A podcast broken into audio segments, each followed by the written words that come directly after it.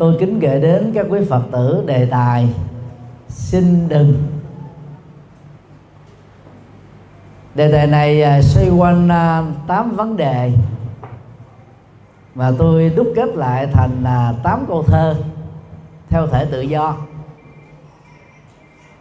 Nó là một à, quá trình mà trong 14 năm qua đó, rất nhiều các phật tử khắp nơi về chùa, giác ngộ để nhờ à, tư vấn. Thì những vấn nạn, nỗi khổ, niềm đau mà các phật tử thường đến để hỏi đó, nó đều gắn liền với một hoặc hai hoặc ba hoặc cả tám điều vừa nêu. Khi đặt tựa đề xin đừng á, tôi muốn à, nhắn gửi đến tất cả những người à, có ờ, cơ hội nghe buổi chia sẻ pháp thoại này đó, như là một lời khuyên là đừng nên.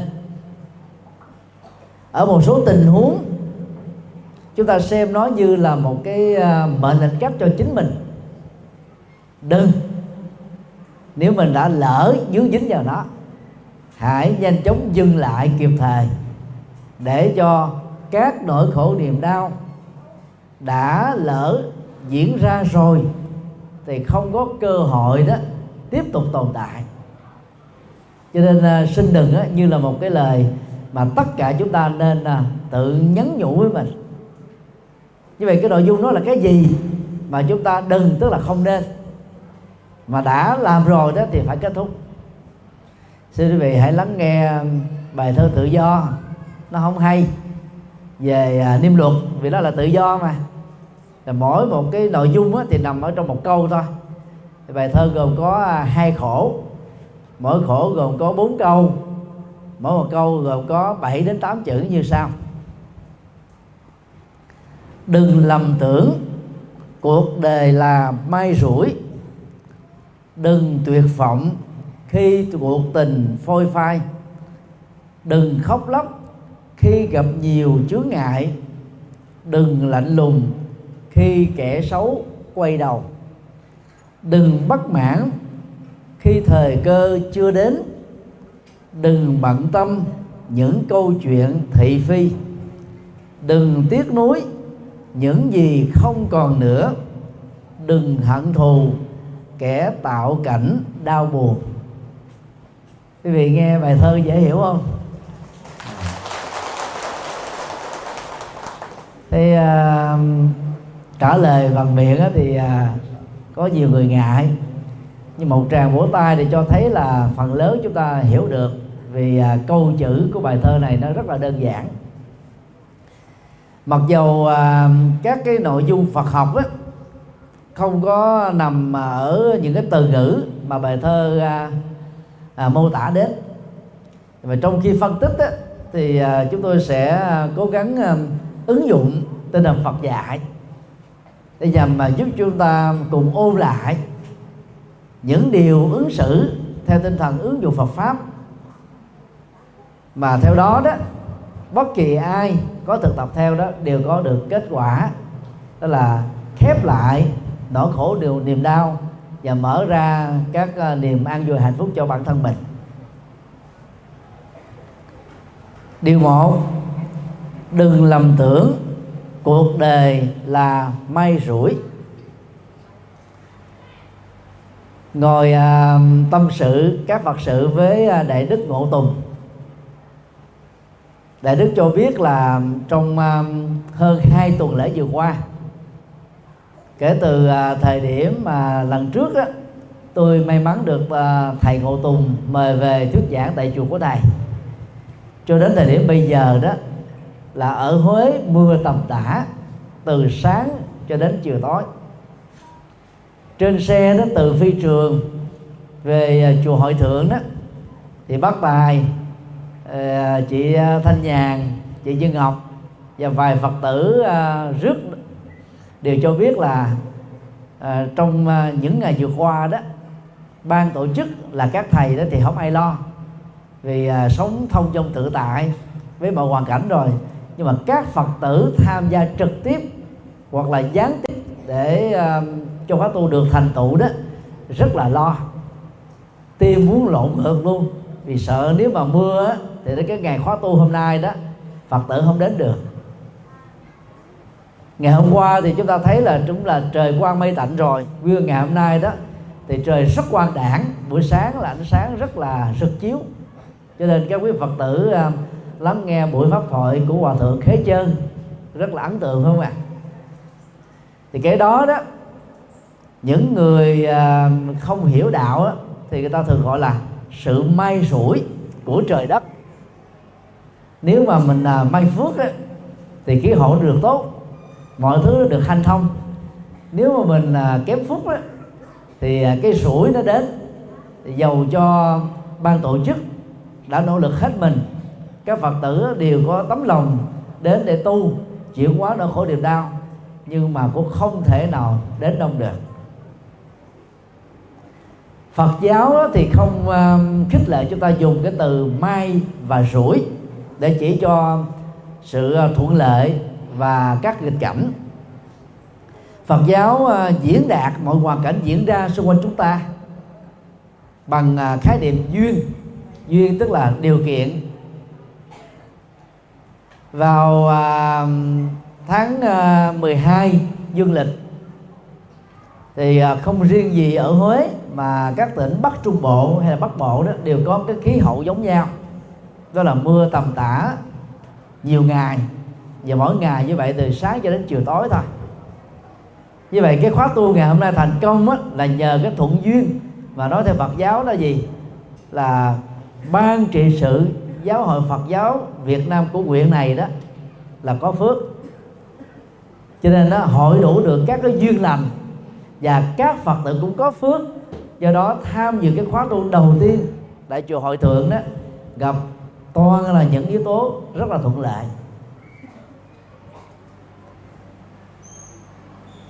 Từ à, mây rủi còn được à, diễn tả bằng khái niệm hên và xui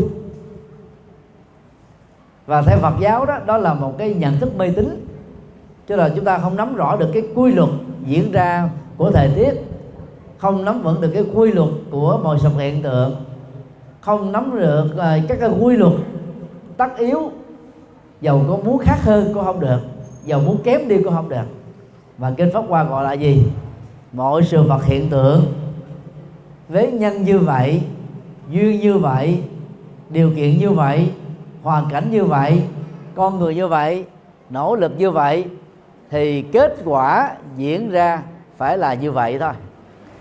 Do đó đó người tu học phật sẽ um, không đổ thừa cho sự may rủi mà phải tin rằng đó trong vũ trụ này đó mọi thứ diễn ra theo quy luật của nhân duyên và quả. Nhân á, thì do chúng ta làm ra chứ đừng có chờ. Duyên á có những cái do chúng ta làm ra có những cái đó nó là cái tác động của môi trường xung quanh. Thoát ra khỏi cái ý muốn chủ quan của bản thân mình. Hiện tại đó thì à, âm ly của mình nó hơi bị trục chặt à, nếu mà người mê tín người ta sẽ nói là gì? Chùa hội thượng. Tức là may mắn á, vào buổi sáng nhưng mà chưa may mắn trọn vẹn vào buổi chiều. Và có người mê tín hơn nữa ta nói là có lẽ là ông thầy nhật từ này chưa được có phước báo nhiều lắm. Cho nên uh, âm thanh mới diễn ra có vài phút thôi là micro bị trục trặc à. thực ra cái đó nó gọi là duyên. Thì cái tuổi thọ đó của máy móc đó nó có giới hạn. Khi mình sử dụng nhiều quá đó máy nó cũng biểu tình giống như con người vậy. Nó gọi là hiện đại nói lái lại là hại điện. Nó lâu rồi nó cũng bị trục trặc chỗ này. Nó không được dưới ở chỗ kia thôi. Và là người tu học Phật đó, chúng ta xem đó là nhân duyên và quả thôi. Tức là bình thường. Không có gì phải à, quá quan trọng quá bận lòng.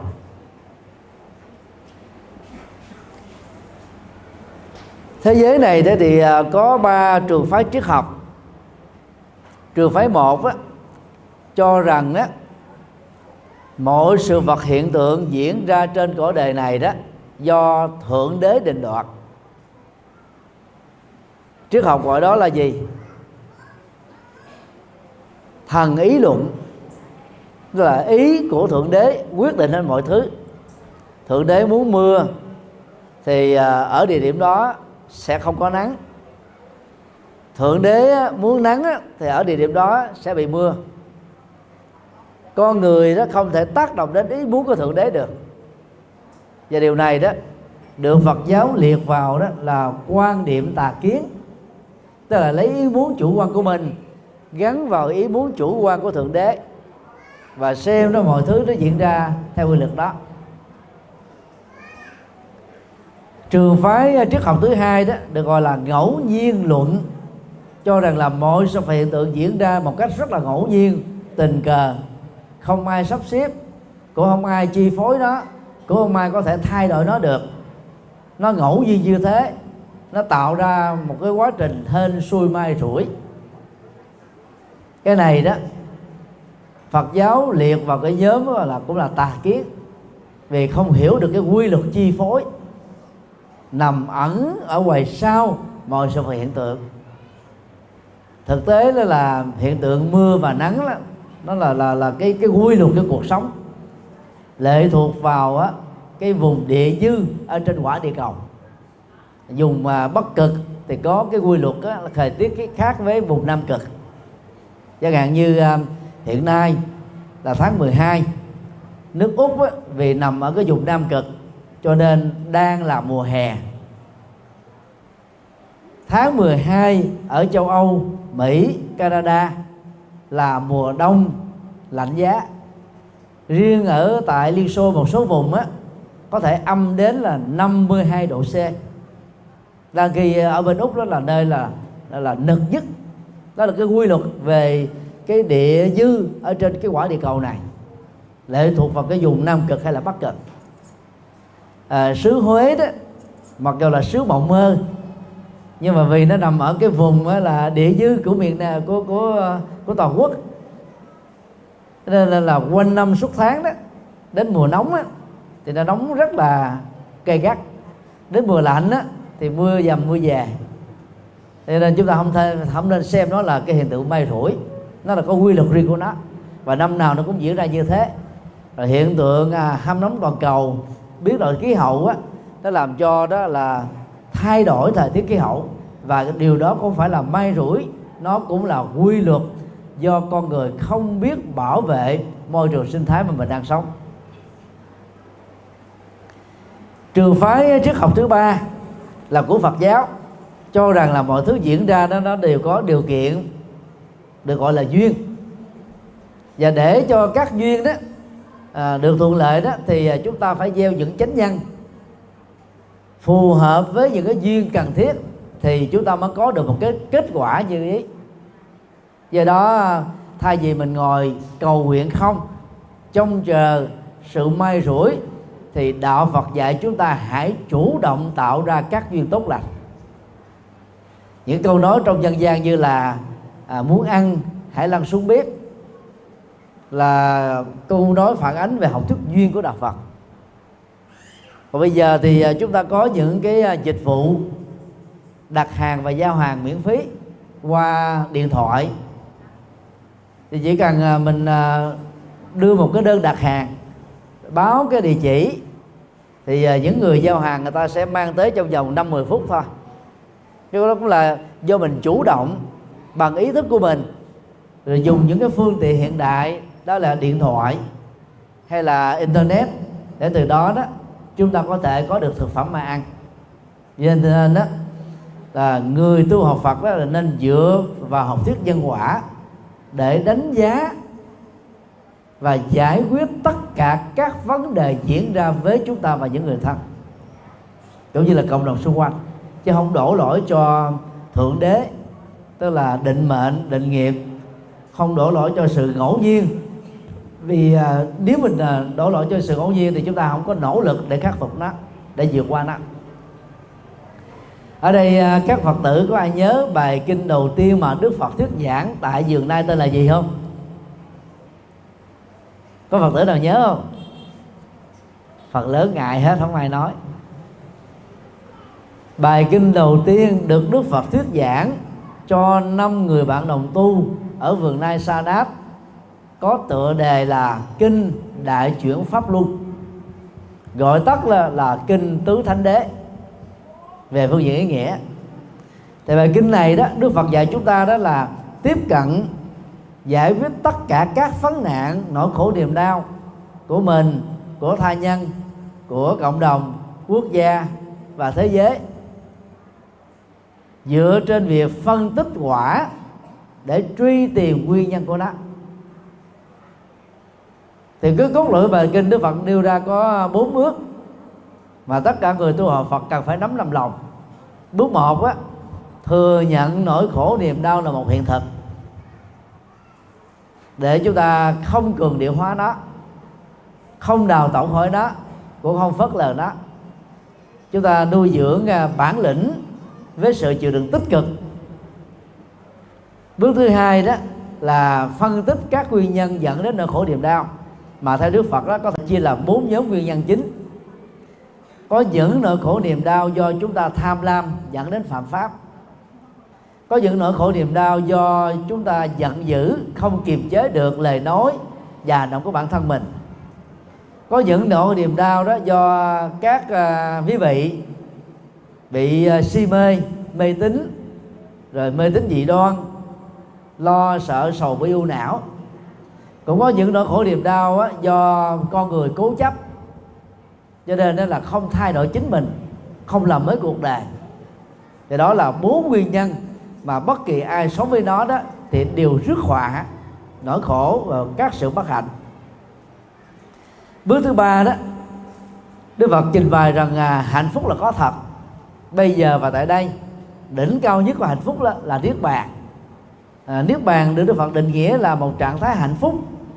Nơi đó đó toàn bộ các nỗi khổ niềm đau các nguyên nhân của khổ đau, các hệ quả của đau đã kết thúc. Như vậy đó, thưởng thức được niết bàn không phải chờ sau khi chết. Và niết bàn cũng không phải là cảnh giới cực lạc của đức phật a di đà hay là cực lạc của đức phật đó là dược sư, hay là của bất kỳ một phật nào, mà nó là một cái trạng thái thanh tịnh của tâm. Bước 4 đức phật à, trình bày à, con đường chân lý gồm có 8 yếu tố chia làm ba nhóm. Nhóm đạo đức thì gồm có lời nói đạo đức hành vi đạo đức nghề nghiệp đạo đức và nỗ lực đạo đức. Nhóm uh, trí tuệ thì gồm có à, uh, tránh chi kiến và tránh tư duy. Nhóm uh, thiền định thì gồm có chánh niệm và chánh định. Như vậy đó bài kinh này đức phật dạy đó đầu tiên đó mình phải là bản lĩnh giáp mặt với nỗi khổ niềm đau mà mình đang bị dướng phải truy tìm nguyên nhân để kết thúc nó. Hai à, bước uh, cuối cùng á, là tin tưởng vào hạnh phúc là có thật. Thực tập bằng một con đường chân chính để à, chúng ta không có tin vào sự may rủi nữa. Cũng không tin rằng đó là cái vận mệnh của mình đó, do thượng đế hay các thần linh định đoạt. Như vậy bài kinh đầu tiên nếu nói về nội dung được Đức Phật thuyết giảng chính là bài kinh phân tích về nhân quả. Và bài kinh này đó trước khi Đức Phật dám bắt liền cõi đề ngài đã hỏi lại tất cả các đệ tử xuất gia và tại gia rằng có ai còn thắc mắc muốn đào sâu muốn hiểu chi tiết về uh, triết lý của giống như ứng dụng thì hãy hỏi vì đây là cơ hội cuối cùng tất cả đều đồng thanh trả lời, bạch thế tôn, chúng con đã hiểu. Nhờ hiểu và thực tập. Hai lớp nhân quả đó đó, mà có người trong chúng con đã chứng đắc được quả a la hán có người chứng đắc được sơ quả. Có người đang trên con đường chứng đắc được các quả vị thánh nhân đó. Và những người chưa chứng đắc đó đều đã trở thành các bậc chân nhân và các bậc hiền nhân. Như vậy đó qua cái đoạn được mô tả trong kinh di giáo và kinh đại bát niết bàn như vừa nêu đó, thì à, việc hiểu nhân quả không chỉ giúp cho chúng ta có được tránh chi kiến và trí tuệ về mọi thứ trên đời, mà còn là cái con đường ngắn nhất để giúp cho chúng ta đó tu tập có kết quả. Tức là kết thúc và khép lại toàn bộ nỗi khổ niềm đau và mở cửa an toàn hạnh phúc cho mình. Cho nên à, các quý phật tử khi à, gặp bất cứ một à, sự kiện gì, giàu như ý, không như ý, đừng đổ lỗi cho quá khứ. Đừng đổ lỗi cho thượng đế và các thần linh. Đừng đổ lỗi cho sự may rủi. Hãy chịu trách nhiệm và phân tích nguyên nhân. Nếu chúng ta không đủ sức để tìm ra cái manh mối của nó, thì nhờ các thầy, các sư cô, nơi mà mình tu học á, tư vấn giùm thì lúc đó đó mọi thứ nó được à, rõ ràng. Chúng ta sẽ có được giải pháp. Mà khi có được giải pháp rồi đó chúng ta sẽ đạt được sự thành công trong tầm tay. Và việc này là các quý phật tử thấy là có thể thực hiện được không? Im lặng quá. Nếu quý vị à, cảm thấy thực hiện được á, thì hãy dâng cho một tràng vỗ tay thật lớn nào. Trong bữa nay à, các quý vị đang tu tịnh khổng nên ít nói. Thấy gương mặt là tươi rói à. Nhưng mà ngại nói. Điều hai đừng tuyệt vọng khi cuộc tình phôi phai. 13 năm á, làm tư vấn với tư cách là trụ trì của chùa giác ngộ đó thì hầu như là tuần lễ nào đó cũng có hoặc thanh nam hoặc thanh nữ hoặc cả hai đối diện trước sự thất tình hoặc là cái sự đổ vỡ của hôn nhân. Để nhờ tìm cách nào đó để cứu vãn đó có những ờ, tình huống có thể cứu vãn được. Khi cái chữ yêu, tấm lòng yêu thương đó, giữa người nam và nữ vẫn còn. Còn có những cái tình huống đó, trái tim yêu thương của hai người đó đã chết rồi. Họ không còn sống với nhau về cái nghĩa nữa đấu khổ nhau, chửi bới nhau, hành hạ nhau về phương cảm xúc và và thân xác. Và biến nhau trở thành kẻ thù. Thì trong trường hợp đó đó, thực tế mà nói đó, cũng không cần thiết phải duy trì cái cái cuộc hôn nhân làm gì. Cũng có những trường hợp đó, có người đó là sống rất là chung thủy, đàng hoàng, đứng đắn, dễ thương. Nhưng mà người còn lại đó, đặt trái tim yêu thương cho một người khác và đánh mất cái trách nhiệm chăm sóc đó, người bạn đồng hành này. Cũng như là không còn quan tâm gì nữa đến gia đình. Họ đã bỏ gia đình mà đi ở với một bóng hồng khác hoặc một người chồng khác. Thì trong những tình huống như vậy đó có nhiều người đó chung thủy đến độ đó cảm thấy là không chịu đựng nổi. Và tìm mọi nỗ lực làm sao để mà cứu giãn cái cái cuộc tình đó đang bị đổ vỡ này. Thì lời khuyên à, của tôi thường à, gửi đến các vị đó đó. Khi mà cuộc tình đã phôi phai rồi, đương sự đó đã bỏ của chạy lấy người rồi, thậm chí là lấy của mà còn chạy chạy luôn, vừa lấy lấy của đi, vừa bỏ gia đình mà đi, thì không có lý do gì mà chúng ta tiếc nuối để mà gìn giữ lại làm gì cho mà cho nên lúc đó đó cái công việc mà người trong cuộc với tư cách là một nạn nhân phải làm đó là gì? Vẫy tay chào với nỗi tuyệt vọng. Đừng tiếc nuối nữa. Cái tiếc nuối đó làm cho mình đó là bị à, trầm cảm. Mà biểu hiện của trầm cảm lúc đầu đó là gì? Là sự thất vọng. Thất vọng lâu lâu ngày, lâu năm mà không có tháo mở được đó dẫn đến sự tuyệt vọng.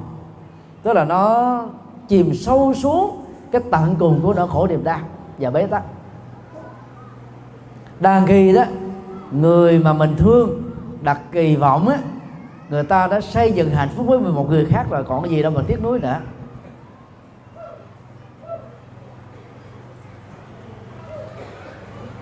Tại Huế đó, cách đây vài chục năm có một cái cuộc tình à, rất là lâm ly. Mà nói ra đó thì phần lớn các phật tử đều biết.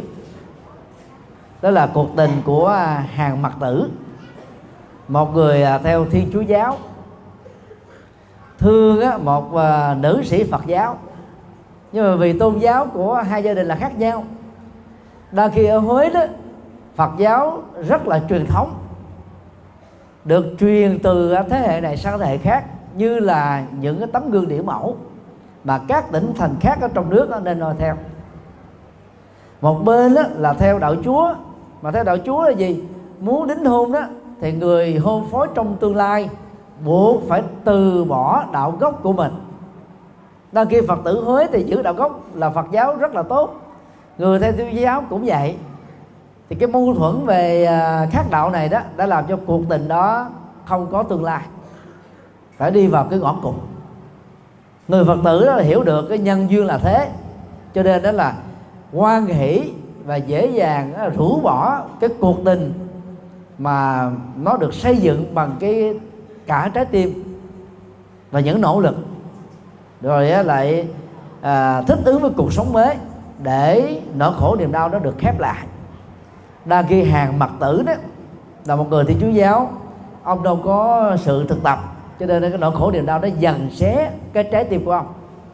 Và hệ quả là đó trong rất nhiều bài à, thi ca mà hàng phật tử đó để lại cho nền dân học việt nam đó trong thời cận đại này đó có những câu đó mà người đọc vào đó dễ dàng bị rơi vào tình trạng tuyệt vọng đó. Hai câu mà hàng mặt tử ờ, thường à, được người ta trích dẫn nhiều đó là như thế này.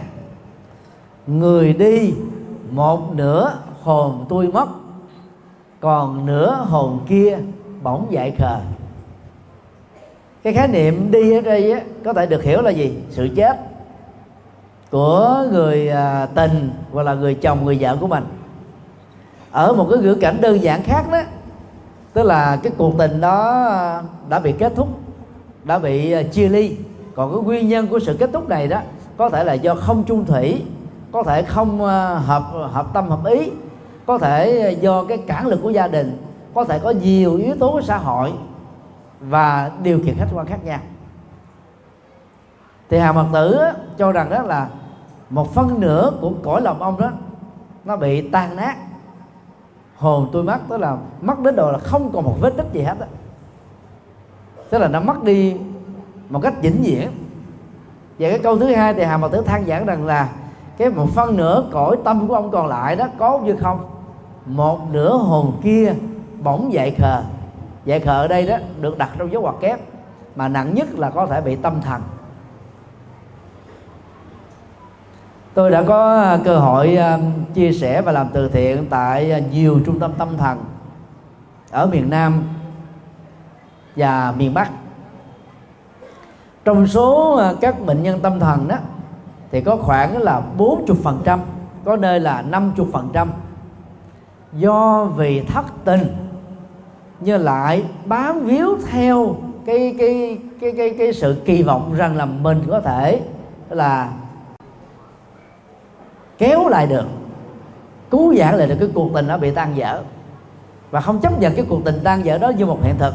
Cũng không dùng vẫy tay chào với nó. Rất nhiều người đã trở nên điên loạn. Mà dấu hiệu ban đầu của nó là gì? Buồn, chán, cô đơn, bỏ ăn, mất ngủ. Mà mất ngủ chừng vài ba tháng đó nó rơi vào tình trạng là rối loạn tâm thần. Rồi là lâu hơn nữa thì trở thành là tâm thần điên, hoàn toàn là không còn biết gì nữa hết đó thì có một lần à, tôi vào trung tâm à, tâm thần ở tỉnh bà rịa vũng tàu. Thì à, đây là lần đầu tiên chúng tôi vào cho nên chưa có kinh nghiệm.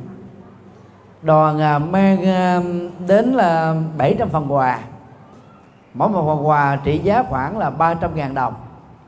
Trong số quà đó, đó thì chúng tôi có mua mỗi một phần quà một cục xà bông thì khi trao cho những bệnh nhân tâm thần mà loại hạng nặng nhất đó, ta gọi là điên đó, thì ngay lập tức trong vòng đó, chưa đầy 10 giây sau các bệnh nhân tâm thần đó là phần lớn có phần cái giống nhau thôi. Đó là chọn lấy cái cục xà bông và cắn ăn ngấu nghiến như giống như là ăn à, một cái thực phẩm rất là ngon lành vậy. Thì lúc đó chúng tôi mới báo cho các bác sĩ. Thì các bác sĩ mới cho người à, à bệnh nhân tâm thần à, nhẹ hơn ra cản các bệnh nhân đó lại và thâu hồi lại các phần quà đó. Và đi đến một cái khu vực ờ, bệnh nhân tâm thần ờ, nhẹ hơn thì có một chị ờ, ở miền tây. À, nói với đoàn chúng tôi là thầy ơi thầy thầy nhớ giúp giùm em nha.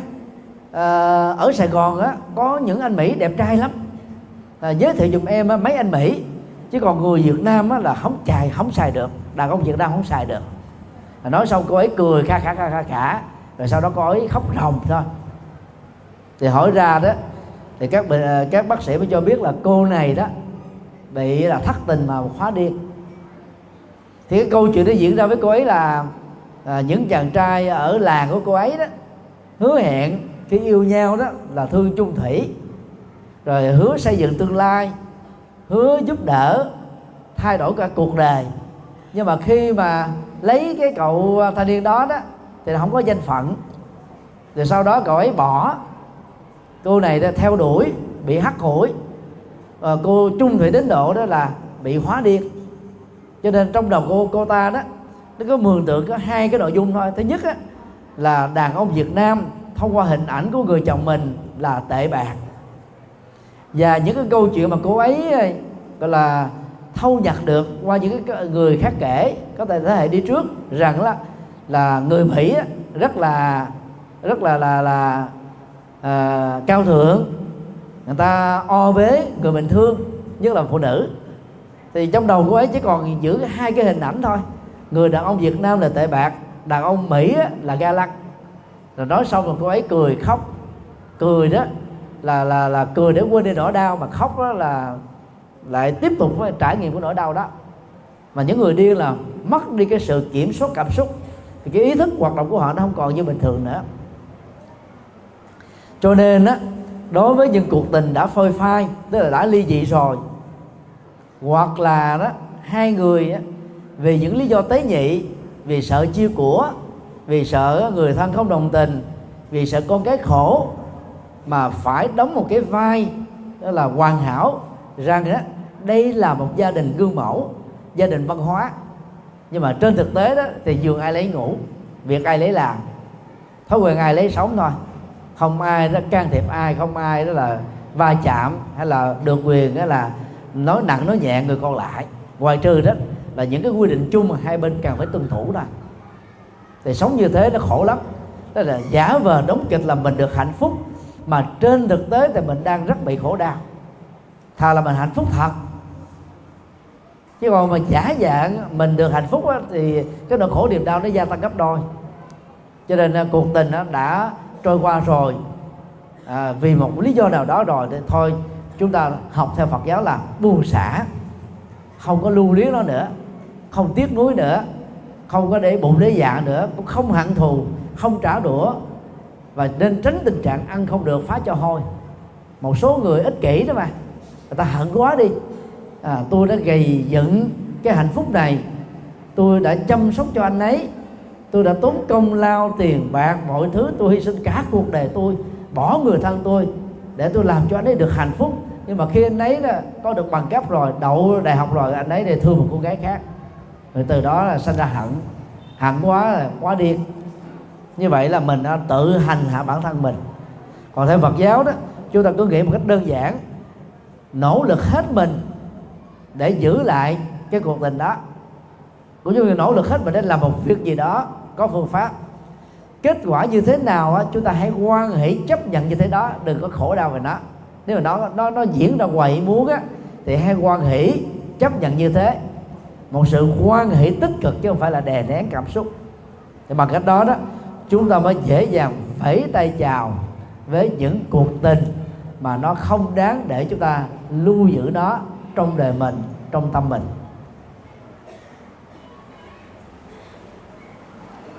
Nếu mà các quý phật tử thấy cái sự buông xả qua cái đề nghị là sinh đừng này đó là hữu lý đó, hãy cố gắng là hướng dẫn con cháu của mình và cũng nên tâm tâm sự với bản thân mình bằng một tràng vỗ tay thật là lớn. Điều ba, đừng khóc lóc khi gặp nhiều chướng ngại, đây là một lời đề nghị hơi khó làm. Nhất là đối với những người sống nặng về cảm xúc. Các loại bói toán là dựa vào cái à, công thức quy nạp. Quy nạp được hiểu một cách nôm na là gì? Chúng ta đó là lấy cái kết quả của những sự kiện rời sạc diễn ra ở chỗ này, ở chỗ khác địa điểm này thời điểm này thời điểm khác. Nhưng mà xác suất kết quả của nó đó là gần giống nhau. Từ đó đó mới đúc kết thành một quy luật. Ví dụ như là ở à, vùng nông thôn á ai làm đồng án á, thì ta thường có cái câu à, dân gian thế này chuồng chuồng bay thấp thì mưa bay cao thì nắng bay vừa thì dâm. Đó là người ta đúc kết từ cái hiện tượng à, khí hậu thời tiết để đoán biết được cái là mưa và nắng để từ đó mình mới làm chủ được cái đồng án của mình ở một mức độ tương đối. Thì tất cả các loại bối toán đó cũng dựa vào các cái quy luật đó. Dĩ nhiên là có nhiều loại bối toán rất là mê tín dị đoan, gây tạo nỗi sợ hãi. Nhưng mà cũng có những cái ờ, tình huống bối toán đó mà, nó trở thành một dữ liệu tham khảo.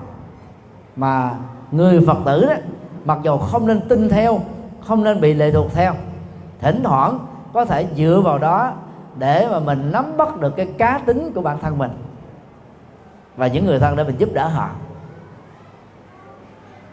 Thì về à, phương diện nhân tướng học ở bàn tay đó, người nào có lòng bàn tay mà cái đường chỉ nó chi chít, thay vì ta chỉ có ba đường chính thôi, và mỗi một đường như vậy nó rõ mồn một, không có à, chỉ tay nhiều giống như của bàn tay của tôi, thì cái đó theo nhân tướng học là gì? Là người là ít cái ưu tư lo buồn nhiều. Rất là ít những cái thứ đó cho nên nằm xuống là ngủ liền. Nhờ đó mình mới phục hồi được cái sức khỏe và năng lượng rất là nhanh. Còn những người nào bàn tay chi chít ấy, là lo nhiều nè nghĩ nhiều nè là buồn nhiều nè cảm xúc nhiều nè là cộng với nếu cái bàn tay đó cái mu bàn tay đó có một cái nước da nó bóng láng cái lòng bàn tay đó thì à, máu nó đỏ ửng hồng thì người đó, đó rất là nhạy về cảm xúc ai nói xấu họ, nói nặng nhẹ họ, nói trịch thượng, nói không khéo léo, thì người này đó dễ cảm thấy bị xúc phạm và thương tổn lắm. Và họ thường đó giữ ở trong bụng một cách rất là lâu dài. Chứ đừng có tưởng rằng là chỉ có chị em phụ nữ mới nặng cảm xúc. Người nam nào có bàn tay như thế cũng là cái người rất là nặng về cảm xúc. Họ chấp về cảm xúc dữ lắm mà ai nặng về cảm xúc thì tự động nó dẫn đến một cái phản ứng kéo theo đó là gì? Dễ khóc. Cái sức chịu đựng kém quá mà. Cũng là một vấn đề giống như nhau thôi. Nhưng mà người một bàn tay rất là đơn giản, có ba đường chỉ, rõ ràng ta không có những đường chỉ nhỏ. Chằng chịch chi tiết đó. Thì qua rồi người đó ta khép lại liền à. Ta không để bụng, không để dạ. Sống xề xòa, đơn giản quan hỷ, cởi mở, thoải mái vô tư. Nhưng mà những người mà có bàn tay ờ, chi chít vậy nước da láng bóng như thế thì tự động đó nó bị cái cảm xúc ờ, thiên nặng chi phối rất là nhiều. Thì từ đó đó bất kỳ cứ khi nào gặp những cái chúa ngại như là bị người ta phá đám nè cho gậy bánh xe nè à, nói nặng nhẹ nè ứng xử bất công trong xã hội nè hay là tạo ra một nỗi hàm quan nè thì thương người đó đó dễ khóc một mình trước mặt mọi người có thể là đóng đóng kịch đó mà. Là mình bản lĩnh có sức chịu đựng vui vẻ cứng rắn nhưng mà về nhà khóc thầm. Khóc cho nó nó đỡ khổ. Và tâm lý học phương tây đó cũng cho phép và khích lệ đó mỗi khi nỗi khổ niềm đau tấn công đó là cứ khóc cho nó thoải mái đi. Thì sau cái khóc đó đó là người đó trở lại bình thường. Thực tế đó cái này nó tạo thành một thói quen uh, tiêu cực. Mỗi một lần bị nỗi khổ niềm đau và chướng ngại tấn công mà mình khóc đó thì mỗi một lần mình bị cái thái độ bích ước này đó, nó làm cho mình bị lệ thuộc. Và chúng ta sẽ có khuynh hướng ứng xử tương tự khi gặp những hoàn cảnh giống nhau ở trong tương lai ta. Đạo phật dạy chúng ta có một bản lĩnh sống có sức chịu đựng. Muốn như thế đó thì chúng ta tạo thành thói quen không quan trọng hóa vấn đề. Chứ xem mọi thứ đó là bình thường thôi, đơn giản thôi để khi mà nỗi khổ niềm đau chướng duyên à, căng thẳng đến á, thì à, chúng ta giữ được cái sự điềm tĩnh ở bên trong. Người nào có điềm tĩnh á, thì người đó có bản lãnh lớn. Cho nên à, vấn đề đó nó nó nó nó trở nên đó là không đến đổi là không thể chịu đựng được. Cái sức chịu đựng giờ đó nó được nâng cao lên. Thêm một cấp nữa thêm một cấp nữa đồng thời à, các quý vị cũng nên à, tránh cái tình trạng là cường điệu hóa vấn đề. Cường điệu cái tức là mình bơm phòng vấn đề lên bằng một cái thái độ cảm xúc. Cái hiện thực nỗi khổ niềm đau chuốc như thử thách á có thể tấn công chúng ta nó không nhiều lắm. Nó bằng như là một tảng đá đi thì người bị cường điệu sẽ cho nó là một quả núi. Còn nếu nó bằng một hạt cát đó, thì người cường điệu cho nó bằng một cái cục đá. Thì có một cái nướng là gì? Mình cứ làm cho nó vấn đề đó, nó phức tạp hơn, nó lớn hơn. Thì đang khi cái thực thể của nỗi khổ, niềm đau và chướng ngại đó, nó không phải nhiều như thế. Cho nên đó bỏ thói quen cường điệu quá vấn đề đó, thì chúng ta sẽ đủ sức chịu đựng về cảm xúc và nhờ đó đủ sáng suốt để vượt qua. Do đó, thay vì khóc lóc với những nỗi khổ, niềm đau đang diễn ra, thì hãy xem vấn đề đó thế à thôi. Tức là một cái câu phản vấn để mình đã tìm ra các nguyên nhân. Còn à, tình trạng mà mình à, đổ thừa cho hoàn cảnh đổ lỗi cho người khác đó sẽ làm cho chúng ta khó tìm ra được giải pháp lắm. Cho nên quý phật tử nên nhớ thế này người đổ thừa thì rất khó thành công nhưng mà người nỗ lực tìm giải pháp đó, thì người đó có thể là đứng vững ở trong tương lai. Đổ thừa là cái công việc dễ làm nhất không cần phải có trình độ. Khi chúng ta bị thất bại bị nó khổ niềm đau, mình có đổ thừa hoàn cảnh nè, đổ thừa người khác nè, đổ thừa nghịch duyên nè, là xong đó. Nhưng mà đổ thừa không phải là giải pháp. Phân tích nguyên nhân nó mới tìm ra được đâu là manh mối của vấn đề. Thì lúc đó đó, thay vì đó là chìm vào những giọt nước mắt, thì chúng ta đó nỗ lực khắc phục nó. Thì đây là cách đó mà người tu học Phật đó cần sử dụng để vượt qua những bế tắc, những à, khó khăn ở trong cuộc đời. Bất cứ một sự thành công nào đó, nó cùng phải trả trả một cái giá rất là đắt. Không thể bỗng vô mà có được.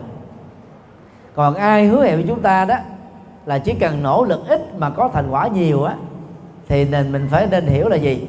Một là đó là lời nói mang tính phương tiện, hay là người ta còn giấu một cái gì đó mà ta không chưa nói thật với mình.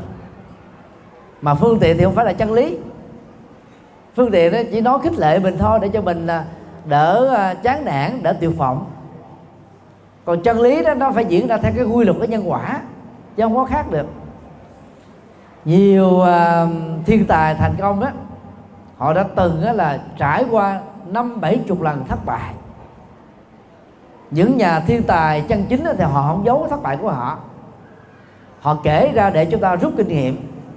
Còn những người uh, thường cường điệu đó, người ta sẽ giấu hết những cái thất bại mà chỉ kể những thành công thôi, làm cho mọi người nghĩ rằng là đây là cái người có phước báo rất nhiều. Từ đó dẫn đến những ngộ nhận rất là đáng tiếc. Cho nên á, gặp bất kỳ một hoàn cảnh nào, hãy tập thói quen, tôi tự dụ với lòng mình, đây chỉ là chuyện nhỏ, nằm trong tầm tay giải quyết vấn đề mà tôi có thể làm được, cho nên tôi không cần thiết phải khóc tôi không cần thiết phải than thở. Tôi không biến mình trở thành nạn nhân của chính mình, của hoàn cảnh, của những cái điều kiện không như ý. Thì đó là những cái cái tâm niệm mà việc thường xuyên nạp vào ở trong bộ não đó, nó sẽ tạo thành một cái lệnh điều khiển tự động. Lệnh điều khiển này đó sẽ giúp cho chúng ta đó tăng cường thêm cái cái bản lĩnh chịu đựng. Cho nên đó đối với những chuyện nó lông trời lỡ đất mà người đó ta vẫn dẫn dưng được vẫn thản nhiên được, vẫn tự tại được. Thì cái đó đó mới có thể đưa cho đương sự đó một cái cơ hội để dẫn đến sự thành công lớn.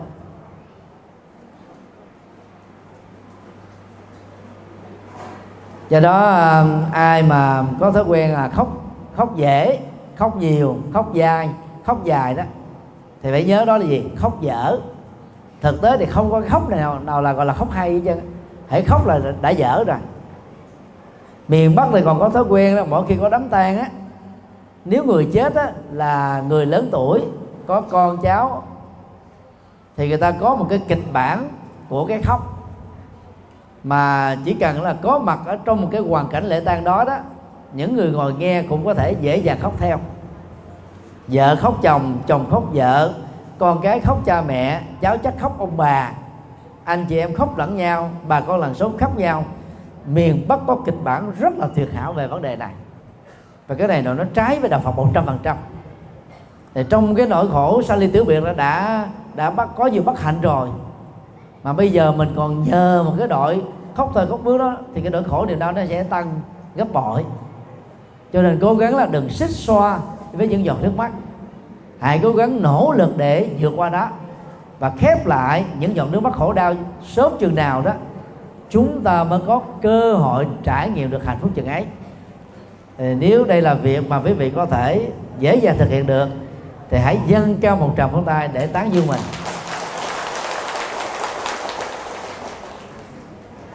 Điều 4 đừng lạnh lùng khi kẻ xấu quay đầu. Kẻ xấu đây được hiểu à, theo hai nghĩa về dân sự và luật pháp về à, phương diện dân sự đó kẻ xấu à, dễ dàng gây hấn nè kiếm chuyện nè phá đám nè bằng lời nói và việc làm cụ thể để chọc tức người khác làm cho người ta đó ăn không ngon ngủ không yên. Nhưng mà chưa đến độ là phạm luật pháp. Như vậy là trong mối quan hệ dân sự đó và xã hội thì cái kẻ xấu á, thường để lại những hình ảnh xấu những hành động xấu mang lại những nỗi khổ niềm đau cho tha nhân.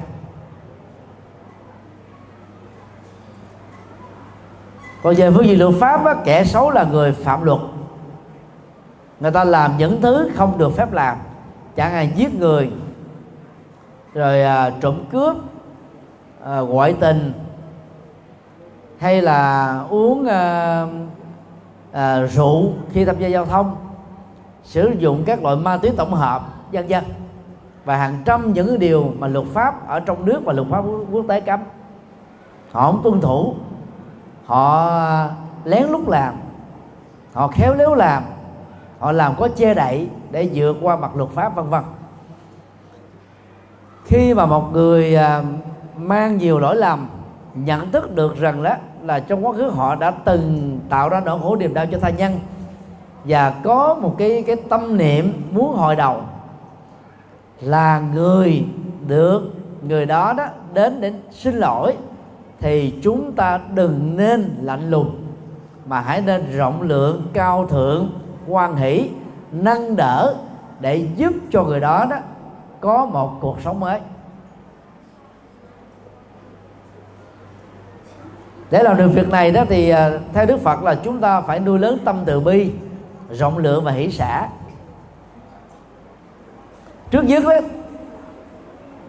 cần phải thực tập thói quen là đặt mình vào trong hoàn cảnh của người khác để chúng ta có được sự thông cảm lớn. Bây giờ à, những người hồi giáo theo à, chủ nghĩa is đó, tức là nước à, hồi giáo tự xưng. Sự có mặt của họ ở chỗ nào đó là mang lại khủng bố ở chỗ đó. Họ giết người một cách rất là ghê sợ. Họ cướp bóc họ tàn phá họ hiếp dâm phụ nữ.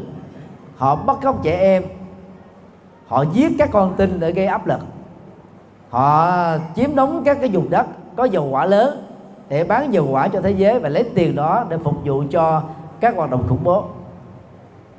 Thì họ là đối tượng đáng lên án, đáng ghét, đáng trừng phạt. Nhưng mà nếu như mà mình đặt mình đó vào trong cái hoàn cảnh đó, khi mình ra đời trong một gia đình mà cha mẹ mình là thành viên của IS thì tự động bản thân mình đó trở thành là gì?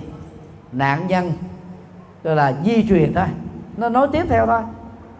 Thì được nhồi sọ một cách sai lầm về quan điểm về tư tưởng về lối sống.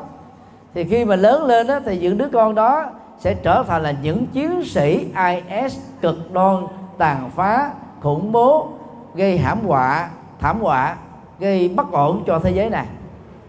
Cho nên khi mình đặt mình vào hoàn cảnh như thế, nếu mà tôi sinh ra trong hoàn cảnh đó, gia đình của một đất nước hồi giáo như thế đó, thì tôi cũng chưa chắc là tôi tốt đẹp hơn họ. Như vậy, họ là nạn nhân của hành động vô minh, sân hận, tham lam và cố chấp. Cho nên rất là đáng tội nghiệp hơn là đáng ghét. Và từ đó thì đạo Phật có quan điểm là gì? Con người không phải là kẻ thù của con người. Các hành vi xấu ác được đạo diễn bằng một cái tâm xấu ác chính là kẻ thù chung. Cho nên nếu cần mà giấy khởi một cuộc đó là thánh chiến, theo quan điểm của Phật giáo đó, thì chúng ta hãy giấy khởi thánh chiến chống lại tham lam, sân hận, si mê và cố chấp, chứ không phải là chống lại con người. Thì đó là cái điểm xuất phát của Phật giáo. Trong vấn đề đó là tìm nền tảng để xây dựng một thế giới hòa bình, bền vững. Còn bà hòa bình tạm thời đó, thì ờ, lực lượng nào mạnh sẽ có thể khống chế được, tấn công được, tiêu diệt được những lực lượng yếu. Việc đó không khó lắm. Chỉ cần có nhiều tiền, sở hữu được đó là cái cái khí tài tối tân là có thể làm được việc đó thôi. Nhưng việc đó không có gì đảm bảo được hòa bình sẽ thiết lập trên địa cầu này. Do đó, trong quan hệ gia đình giữa vợ và chồng, cha mẹ và con cái, anh chị em, hoặc là quan hệ xã hội giữa bạn bè, làng xóm, đối tác, người thân, người dân, ai lỡ đó gây tạo những nỗi khổ niềm đau cho mình mà họ bắt đầu hồi đầu đó với một cái tâm niệm thật sự đó, thì chúng ta nên là tạo cơ hội cho họ thay đổi nhân cách chứ đừng có nên đẩy họ vào cái thế chân tường. Tôi đã có à, 5 lần thuyết giảng cho 2.100 phạm nhân ở à, trại giam à, à, huyện Dòng Trơm tỉnh Bến Tre. Và 5 lần cho 5.500 phạm nhân ma túy ở à, trại giam Phú Sơn 4 thành phố Thái Nguyên. Thì khi mà nghe những cái bài giảng Phật pháp ứng dụng nhất là chuyển nghiệp trên nền tảng hiểu nhân quả. Khi được yêu cầu à, viết cái à, bài thu hoạch đó thì các phạm nhân đều à, là mô tả rằng là họ như trở thành một con người mới nhờ vào cái tư tưởng của Phật giáo. Hồi nào giờ họ có nghĩ rằng là họ đã bị à, là dấu chấm cuối cùng rồi chấm dứt cuộc đời của họ rồi. Có người ở tù trung thân có người đó mặc dù là 25 năm tù 15 năm tù nhưng họ nghĩ là khi họ ra đó họ rất khó có thể tái lập lại sự nghiệp. Bởi vì à, người ta sợ người có tiền án tù tội họ đâu có dám hợp hợp đồng. Họ cũng không dám là là cho vào làm việc ở các công ty. Nhưng mà khi nghe đó là đạo Phật dạy chuyển nghiệp có thể thực hiện ngay kiếp sống này. Và mọi người sẽ đón nhận mình với một hình ảnh mới chứ không phải là uh, cố chấp bảo thủ với cái hình ảnh khổ đau trong quá khứ hay là hay là hình ảnh là tạo ra các cái à, bất hạnh cho tha nhân trong quá khứ. Thì tự động đó, những người phạm nhân này trổ về một cái tâm niệm lạc quan yêu đời hơn. Cái đó là sự là lên dây có tinh thần. Khi ta đang phấn chấn rồi đó, người ta dễ dàng trở thành một người tốt đẹp hơn lắm. Do đó đó, đừng có giận dai, giận dài, giận dở. Nói chung là tất cả các cái giận dầu là giận đúng cách hay giận sai cách đều là những cái giận dở. Vì người giận đó đang biến họ trở thành nạn nhân của chính mình. Cái người bị mình giận đó, người ta có biết được là mình đang giận họ đâu. Có khi họ biết nhưng mà họ cũng đâu quan tâm. Dầu biết hay là không biết là mình là người bị khổ thôi cho nên giận chi cho mệt. Cố gắng học theo đạo Phật là phóng thích các nỗi khổ niềm đau ra. Để mình không còn phải dướng cái oan trái với bất kỳ ai đã từng tạo nỗi khổ niềm đau cho mình. Và bằng cách đó đó, chúng ta sẽ mở cơ hội, những cái cánh cửa để tái hồi sinh những người xấu, sống lại thêm một lần nữa bằng đời sống đạo đức mới. Và đó là lý do mà Phật giáo Đại thừa đó mỗi mỗi nửa tháng là có một cái tài sám hối để giúp cho đó những người đó lỡ có những cái lỗi lầm về dân sự và phạm pháp á, về luật pháp á, có cơ hội ăn năn sám hối hồi đầu chuyển nghiệp để trở thành người mới. Thì sau khi uh, sám hối rồi đó thì cái đó phải gieo tạo trong cuộc đời mới này đó những hành động mới đối lập với những cái nghiệp xấu cũ ít nhất là bằng cái năng lực tương đương. Thì nghiệp á nó sẽ lội trừ lẫn nhau. Thì lúc đó đó các cái hậu quả xấu sẽ không trổ quả trong tương lai. Cho nên nếu à, các quý phật tử thấy là việc mình là tha thứ cho những người à, xấu ác về dân sự và luật pháp á, để giúp họ trở thành một người mới là điều rộng lượng đáng được làm và có thể làm được thì hãy dâng cao một tràng vỗ tay thật lớn.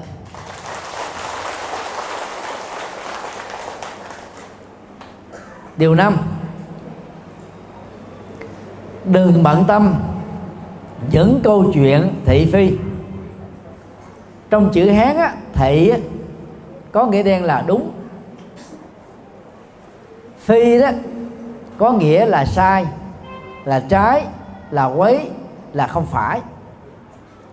Thị phi đó là một thuật ngữ phật học ứng dụng chỉ cho những cái nội dung được là lan truyền đồn thổi ở trong dân gian. Mà tính thực hư của nó đó chưa được xác quyết. Thì nghe những cái nội dung như vậy đó, tâm chúng ta dễ hoang mang, lo lắng, thậm chí là mất niềm tin. Và kết quả là chúng ta sẽ trở nên là một người rất hoài nghi. Không còn tin vào những người tốt, những việc làm tốt, những phật sự. Mà lẽ ra đó cần phải được đào sâu để cho tất cả những niềm tin này đó, nó trở thành là điều cao quý. Do đó, chúng ta phải tập thói quen là gì? Là đừng bận tâm những câu chuyện có nội dung thị phi. Trong kinh đăng chi đó, đức phật à, đã có lần dạy thế này. Đừng mang lửa thị phi ở ngoài xã hội về đốt cháy hạnh phúc của những người thân ở trong gia đình mình. Tương tự đức phật tiếp tục dạy đừng mang lửa ở trong gia đình mình đốt cháy hạnh phúc của những người làng xóm và những người bạn thân ngoài gia đình mình. Hình ảnh lửa mà đức phật sử dụng đó rất ấn tượng vì lửa đó nó có tính chất là lây lan. Hàng năm đó, vào mùa hè từ tháng 4 cho đến là tháng 9 dương lịch, khắp nơi trên thế giới đó đều có các hiện tượng cháy rừng. Mặc dù là cây xanh tươi, khi mà lửa phát hỏa lên rồi đó, hàng dạng các cái hecta rừng đó bị cháy sạch trơn.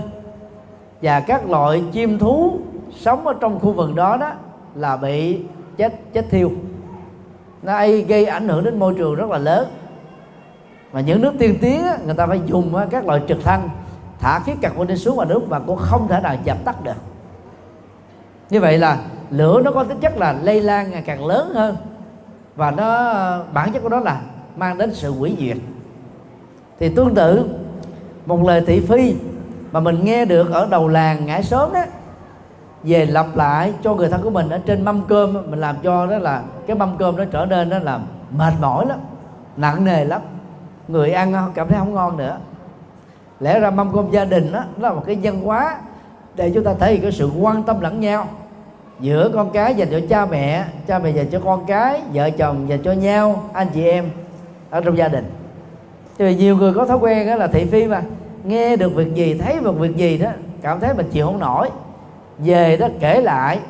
Mà đang cái người thân của mình là không có liên hệ gì đến những câu chuyện này họ bất đắc dĩ phải nghe phải thấy những thứ mà họ không cần, phải thấy không cần phải nghe. Như vậy là chúng ta vô tình đã biến người thân chúng ta trở thành một cái sọt rác để chứa đựng những lời thị phi, những chuyện thị phi. Mà nói chung là là những câu chuyện tào lao. Nó không đáng gì hết trơn á. Và điều đó nó làm cho chúng ta đó mất cơ hội để chia sẻ hạnh phúc và truyền hạnh phúc cho nhau ở trong nhà. Cho nên đó chuyện gì mình thấy ở đường nếu không có liên hệ đến chúng ta và người thân về nhà là không kể cho người thân nghe. Nếu chuyện đó là phạm pháp thì chúng ta có cái trách nhiệm là phải đi cảnh báo với các cơ quan hữu trách để cho cái cái tình trạng á, à, phạm pháp đó không được lây lan không được lớn mạnh. Chứ chúng ta không có à, thờ ơ vô cảm đến độ để cho nó xảy ra ngày càng lớn hơn được. Vì như thế là mình à, vi phạm một cái tội đồng lõa hoặc là biết mà không có tố giác tội phạm cũng là một cái tội đáng trách. Còn tương tự ở trong nhà của mình vợ và chồng cãi giả mình đem cái câu chuyện đó kể cho à, đầu làng hay là cuối sớm. Thực tế thì những người đó đó họ đâu có kinh nghiệm tư vấn thì việc họ nghe hoàn toàn không có lợi ích gì cho hoàn cảnh gia đình mình.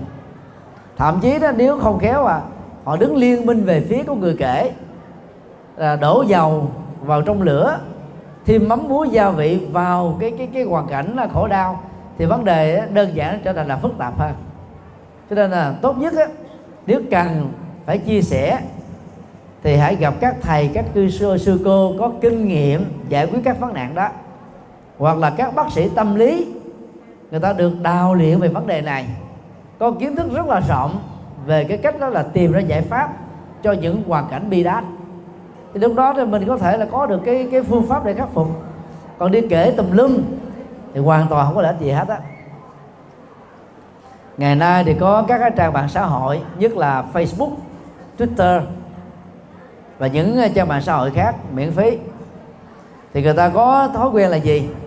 Bày tỏ các dòng trạng thái mô tả cái hoàn cảnh khổ đau tâm trạng khổ đau tình huống khổ đau của bản thân mình và người thân ở trên ở trên trang mạng.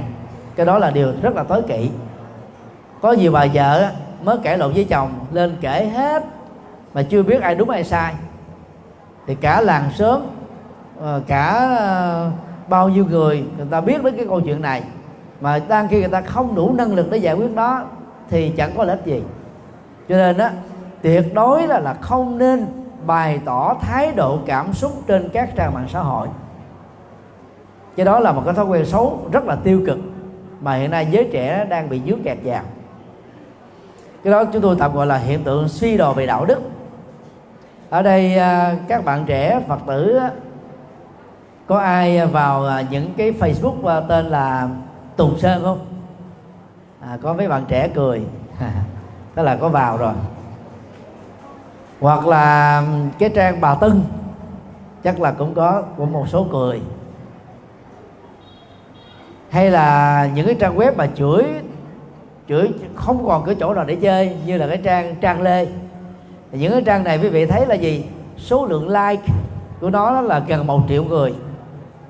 Đang khi các diễn viên nổi tiếng, các ca sĩ nổi tiếng của Việt Nam á, người ta đó là được cái vài ba trăm ngàn like thôi. Mà những cái trang tàu lao như thế đó, nó lên đến là cả triệu like. Đó là vì ta biết đánh vào cái cảm xúc tào lao của con người mà cảm xúc đó là gì? Nó toàn là phủ quanh bởi những cái câu chuyện ờ, thị phi thôi. Nó không có ý nghĩa gì, không có giá trị gì hết á. Đang khi những thông tin tốt đẹp, những câu chuyện cao quý, những nghĩa cử cao thượng giúp đề cứu người đó, thì phổ biến rộng rãi thì không ai quan tâm. Số lượng người quan tâm đó chỉ là những người thích đạo đức, thích tâm linh, thích làm phúc, thích tu đức, thích những giá trị cao thượng thôi.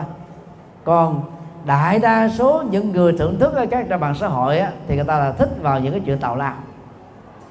Và chìm vào trong chuyện tào lao đó từ lúc đó là 6 7 tiếng trên một ngày. Nó phí hết cái, cái quỹ thời gian của kiếp người rồi rất là uổng. Do đó đó nhân tiện đây đó thầy khuyên các bạn trẻ đó đừng nên phí phạm thời gian của mình vào những trang mạng xã hội. Nếu cần xem thông tin đó, thì mỗi một ngày đó nhiều nhất 30 phút là đã, đã đủ rồi. Các cái kênh truyền hình lớn hay các radio lớn trên thế giới như là BBC, CNN, War thì thông tư thông thường tin tức thế giới của họ chỉ à, mô tả trong vòng có 10 phút thôi. Cho mỗi một ngày họ lặp đi lặp lại. Nhiều lần khi có tin mới thì họ bỏ ra tin cũ thì cái lượng thông tin đó cung cấp một lần là khoảng 10 phút thôi. Thì bộ não chúng ta chỉ cần chứa đựng á 30 phút tin tức là đã quá nhiều rồi, cho một ngày rồi. Chứ đâu mà lướt web từ ngày này cho đến là cuối đêm. Cuối cùng là rơi vào là tâm thần quan tưởng rất là nhiều. Hoặc là tâm thần đa nhân cách, biến ăn bỏ ngủ, một số khác thì béo phì. Mà đăng ký đó, chuyện đó toàn là chuyện thị phi, chuyện tàu lao. Chuyện ba sàm, ba sực gì đâu, không không có cái gì có giá trị cho. Thì đó là cái hiện tượng suy đồi của giới trẻ và hiện tượng suy đồi của à, cái thời đại kỹ thuật số mà chúng ta nên tránh và không nên biến mình trở thành nạn nhân. Như vậy, nếu ai thấy rằng đó, việc mà vượt qua những câu chuyện thị phi, mình không trở thành cái lo phóng thanh của chuyện thị phi và không nên bị khổ bởi những câu chuyện thị phi đó là có thể làm được và nỗ lực để làm, thì hãy dâng cao một tràng vỗ tay thật lớn. Điều sáu đừng tiếc nuối những gì không còn nữa. Khái niệm không còn nó chỉ cho ba tình huống. Nặng nhất là cái chết của những người thân. Bao gồm mà cha mẹ ông bà con cái anh chị em vợ chồng. Ở mức độ uh, thấp hơn chút xíu là mất mát gia tài sự nghiệp những thứ mà mình phải nỗ lực cả một kiếp người để xây dựng lên. Tình huống thứ ba đó là chúng ta mất tình yêu mất vợ mất chồng. Vì à, người à, bạn tình của chúng ta đã không chung thủy trong hôn nhân. Ngoài ra nó còn có hàng trăm ngàn các loại mất mát khác. Tiếc nuối những gì là đã bị mất mát á, hoàn toàn trở nên vô ích. Dạ, bởi vì à, chúng ta đâu có à, đâu đâu đâu có thông qua sự sự tiếc nuối này mà mà có được nó lại đâu. Đối với việc mất bắt tài sản á thì tôi đề nghị quý vị à, tâm niệm một điều như thế này nè. Giả sử mình đi ra đường lỡ đến mất một cái bóp trong cái bóp đó có một cái khoản tiền vài chục triệu mà mình đã cắt ca cắt cụm đó, làm ăn trong vòng là ba năm trời có nhiều người về khóc. Về nhiều, một số đàn ông đó thì mượn rượu giải sầu sầu thêm nặng. Nhiều phụ nữ thì kêu ca, trở thành là than quảng ninh từ ngày này sang ngày khác, làm cho sức khỏe ngày càng bị bào mòn thôi, chứ có số tiền đó không có phục hồi lại được. Thì lúc đó đó, những vật bị mình đánh rơi, một cách đó là cẩu thả hay là vô ý, thậm chí là bị người ta cướp giật đi nữa thì nên tâm niệm rằng là tôi đang bố thí và cúng dường cái khoản tiền và vật dụng đó cho những người hữu duyên và có nhu cầu. Tự động tâm mình quan hỷ liền à. Bây giờ mình bị mất một cách bất rất dĩ. Mình tiếc nuối về nó thì mình không có bao giờ quên được đó. Khó ngủ lắm. Còn mình nghĩ rằng là tôi đang cúng dường, có nghĩa là thay gì đó, tôi phải đi đến cái trung tâm từ thiện để bỏ ra một cái khoản tiền vài trăm ngàn, vài triệu đồng, vài chục triệu để làm. Bây giờ có một người nào đó đã nhận dùm mà mình tôi tôi khỏi phải đi. Còn dân gian thì có một cái câu nói à, có nội dung cũng khá hay. Của đi, thay thế người. Thực tế thì nhân quả nó không ra, nó không phải là như vậy. Nhưng mà cái cái tâm niệm này nó làm cho mình nó giải phóng được nỗi đau tức thời Ví mình bị mất một chiếc xe à, mất một khoản tiền bị lừa đảo à, một cái gì đó. Và chúng ta nghĩ rằng là nhờ bị cái mất mát này đó mà mạng mình được được chuộc lại tôi không bị chết. Từ đó đó là chúng ta mới đỡ là sầu bi khổ u não với cái chuyện tổn thất đó. Đó là cách đó là tâm sự với chính mình để giúp cho mình đó được an ủi được dỗ về được thông cảm được hiểu biết. Nhờ đó đó chúng ta mới vẫy tay chào với những nỗi khổ niềm đau do sự mất mát tài sản mà gây ra. Còn đối với chuyện mà mất mát tình yêu thì à, chúng ta phải học buông xả rồi. Bây giờ nó, cái gì còn nó còn cái nào mất là nó mất rồi. Cho nên là không có tiếc nuối nữa phải chấp nhận và đi tới phía trước thôi. Bởi vì đó à, thực ra đó khi mình mất một người yêu không có nghĩa là mình mất tất cả mất cả một bầu trời, cái đó là vô lý, cái đó là cường điệu. Mất một người yêu, chúng ta vẫn còn cha mẹ, còn ông bà, còn người thân, còn anh chị em, còn hạnh phúc khác, còn hàng vạn các hạnh phúc khác. Tại sao mình phải châu đầu vào cái sự mất mát tình yêu đó để làm cho cuộc đời của mình nó trở nên là xém, xám xì, xám xịt? Cái đó là không khôn ngoan. Đối với sự mất mát người thân đó, thì mình phải nhớ lời Phật dạy, chết nó có bốn loại chết do hết nghiệp. Chết do hết tuổi thọ. Chết do nghiệp và tuổi thọ cùng hết. Và chết bất đắc kỳ tử, chết ngang xương. Tức là bị hoạn tử. Bao gồm là chết ờ, trên hư không, tức là rơi máy bay. Chết dưới vực sâu bị té. Chết chìm ở dưới biển sông ao hồ vì không biết bơi hoặc kiệt sức. Chết do uống lầm thuốc nên bệnh không đáng chết mà lại chết gan xương chết vì tai nạn giao thông, thời nay đó là nhiều hơn các loại chiến tranh trên thế giới gộp lại. Và hàng loạt những cái chết khác như bị thú dữ ăn thịt hoặc là vào trong rừng đó, bị trúng phải mũi tên độc hay là súng ống của những người đi là săn bắn vô tình. Và nó còn có nhiều cách chết đó là là bất rất dị khác. Thì vậy mình đã hiểu được rồi đó, nhân duyên của sự sống chết đó ba dạng đầu đó, nó do nghiệp và lối sống của chúng ta gây ra. Còn loại thứ tư á, là do những bất cẩn mà mình á, là vô ý hay là kém ý thức về nó. Cho nên á, khi mà mình vẫy tay chào với một người thân thì tuyệt đối đó đừng dùng cái chữ mất người thân. Mất á, dễ liên tưởng đến chữ mất hẳn. Khi mình nghĩ một người thân mình mất hẳn khỏi cuộc đời này thì sự tiếc nuối do chúng ta thương kính họ quý mến họ yêu mến họ chúng ta không thể nào quên khỏi cái trái tim và tấm lòng của mình. Từ đó, nỗi khổ niềm đau rất khó có thể khép lại được. Cho nên à, chúng ta phải à, đổi cái chữ mất, trở thành một động từ đó là tái sinh. Còn ai tu theo tịnh độ thì à, đổi lại lại thành là động từ giảng sinh. Giảng sinh đó có nghĩa là đi tái sinh thôi, vãng là đi và khi mình nghĩ rằng là người chết mình là đang đi tái sinh, sau vài phút sự chết được diễn ra, thì lúc đó đó, chúng ta sẽ tin rằng là tôi sẽ còn có cơ hội gặp được lại người này ở kiếp kế tiếp với một hình thức khác. Thậm chí, cái người chết, ví dụ như là khi còn sống là ông bà của mình, thì 10 tháng sau đó đó có thể trở thành là con cháu ở trong gia đình, hoặc con cháu của một nhà làng xóm như vậy, ở kiếp nào chúng ta đóng vai của kiếp đó thôi. Khi tái sinh đầu mới, mình phải đóng vai là một cô cậu bé. Gặp người lớn tuổi, mình phải xưng là ông bà mà mình là xưng xưng bằng con. Còn ở kiếp này, mình lớn tuổi làm ông bà thì gọi con cháu là bằng con. Chúng ta phải đóng cái vai đúng với cái kiếp sống đó. Thì cái nhận thức này nó giúp cho chúng ta tin rằng là chết nó phải là mất hẳn cũng có một số ờ, chị em phụ nữ đó khi mà mất người thân là tiếc nuối dữ lắm khổ đau dữ lắm nhất là chết những đứa con thơ. Thì có một phật tử ờ, ở nước úc chết đứa con trai rất là dễ thương. Thì à, bà khóc đến độ là ngày nào đó cũng ra về nghĩa trang để thăm nó.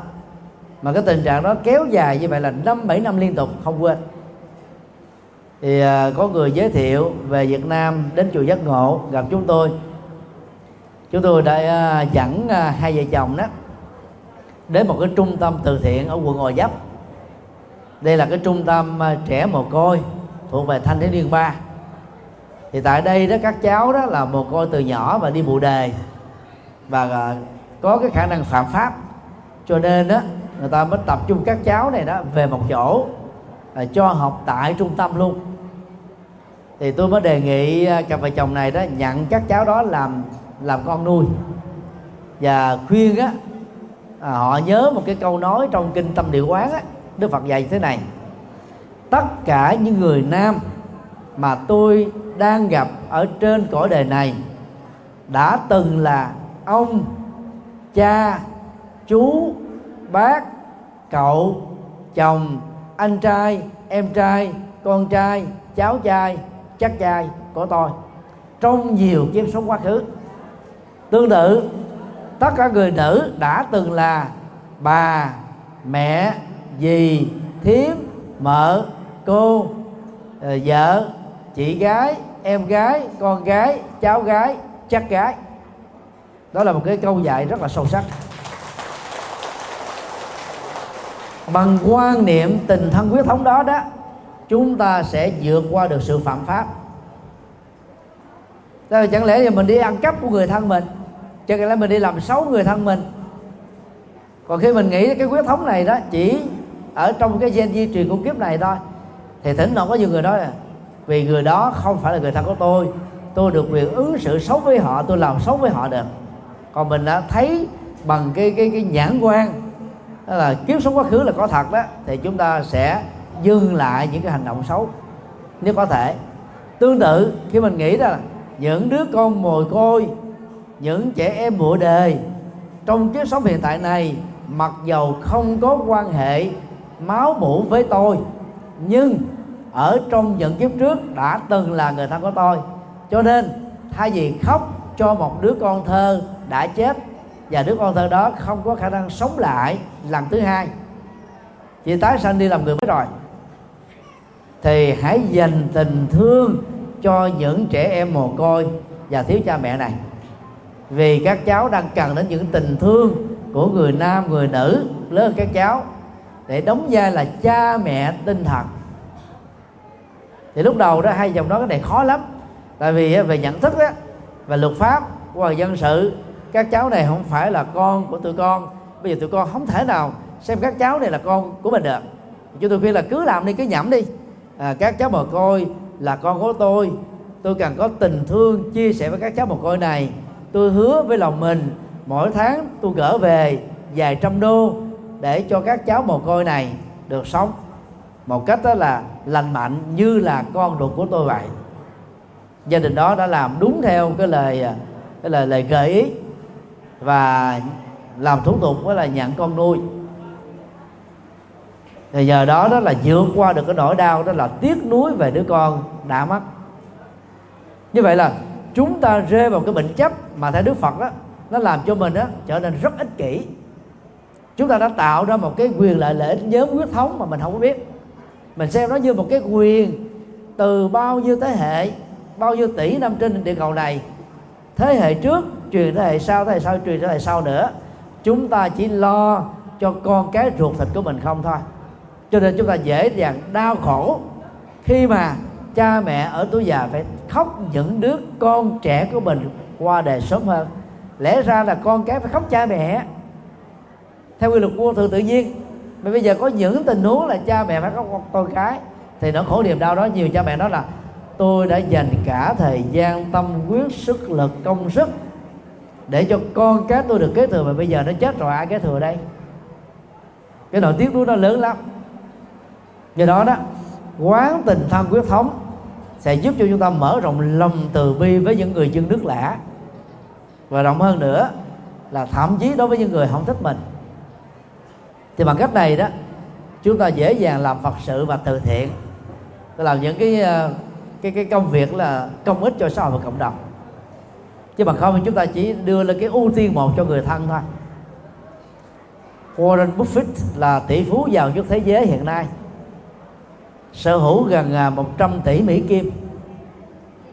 Ông đã di chúc cho cái quỹ từ thiện mang tên hai vợ chồng mà à, Bill Gates. 99% tổng số tiền của mình. Và chỉ di chúc một phần trăm cho mấy đứa con của ông thôi sau đó đó ông có, có cuộc họp gia đình phân tích cho những người con trong gia đình nghe. Bà mong các con á không nên tiếp nhận một phần trăm này nữa. Và rất may đó những người con của ông hiểu được và không nhận một phần trăm trong số gần 100 tỷ Mỹ Kim đó. Và cũng cũng làm cái công việc cao thượng như là cha của mình. Tức là cúng vào cái quỹ từ thiện. Đó là những người ta đã vượt qua được cái à, cái chấp ngã sở hữu huyết thống. Mà Đức Phật dạy đó gì? Là một trong những cái trở ngại lực rất lớn làm chúng ta thì bị thui chột hoặc là giới hạn cái tầm hoạt động và cái tầm ảnh hưởng của tâm từ bi.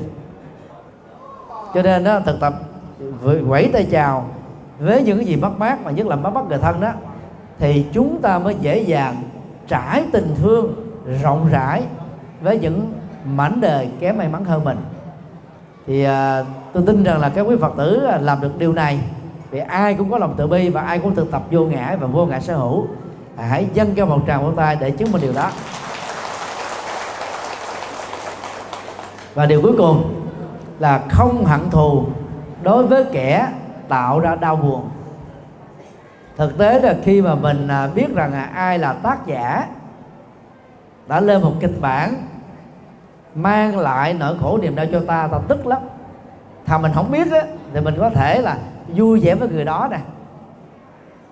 Ừ, hoặc là mình có thể phớt lờ nó nhưng mà khi mình biết người ta chơi xấu mình phá đám mình hãm hại mình cho người bánh xe hoặc là trước mặt là ứng xử là giống như là một cái hoa hồng nhưng mà sau lưng đó là gai. Trước mặt đó là anh em chị em vui vẻ nhưng mà sau lưng là kẻ thù.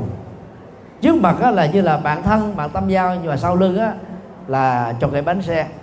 Khi mà phát hiện ra những cái lối sống như vậy đó chúng ta đó là trổ về một cái cơn tức giận. Tức giận rằng là mình là gì? Là nạn nhân, hay là bị khinh thường, bị qua mặt, bị ứng xử là ghét chúng ta khó chịu dữ lắm. Nhưng và rồi đó, thì theo lời Phật dạy đó, tất cả những kẻ làm xấu, tạo nỗi khổ niềm đau, gây tất cả các bất hạnh, họ đều là những người là bất hạnh hết á có những người ta khôn khéo đến độ là ta vượt qua được là luật pháp bằng sự khéo giấu giếm khéo bao che khéo ô dù. Nhưng rồi cũng có nhiều người đó người ta là sống ngoài cái dòng kiềm đổ của luật pháp trong vòng 10 năm 20 năm. Chẳng hạn như trong thế giới uh, xã hội đen thế giới giang hồ hay là thế giới mafia.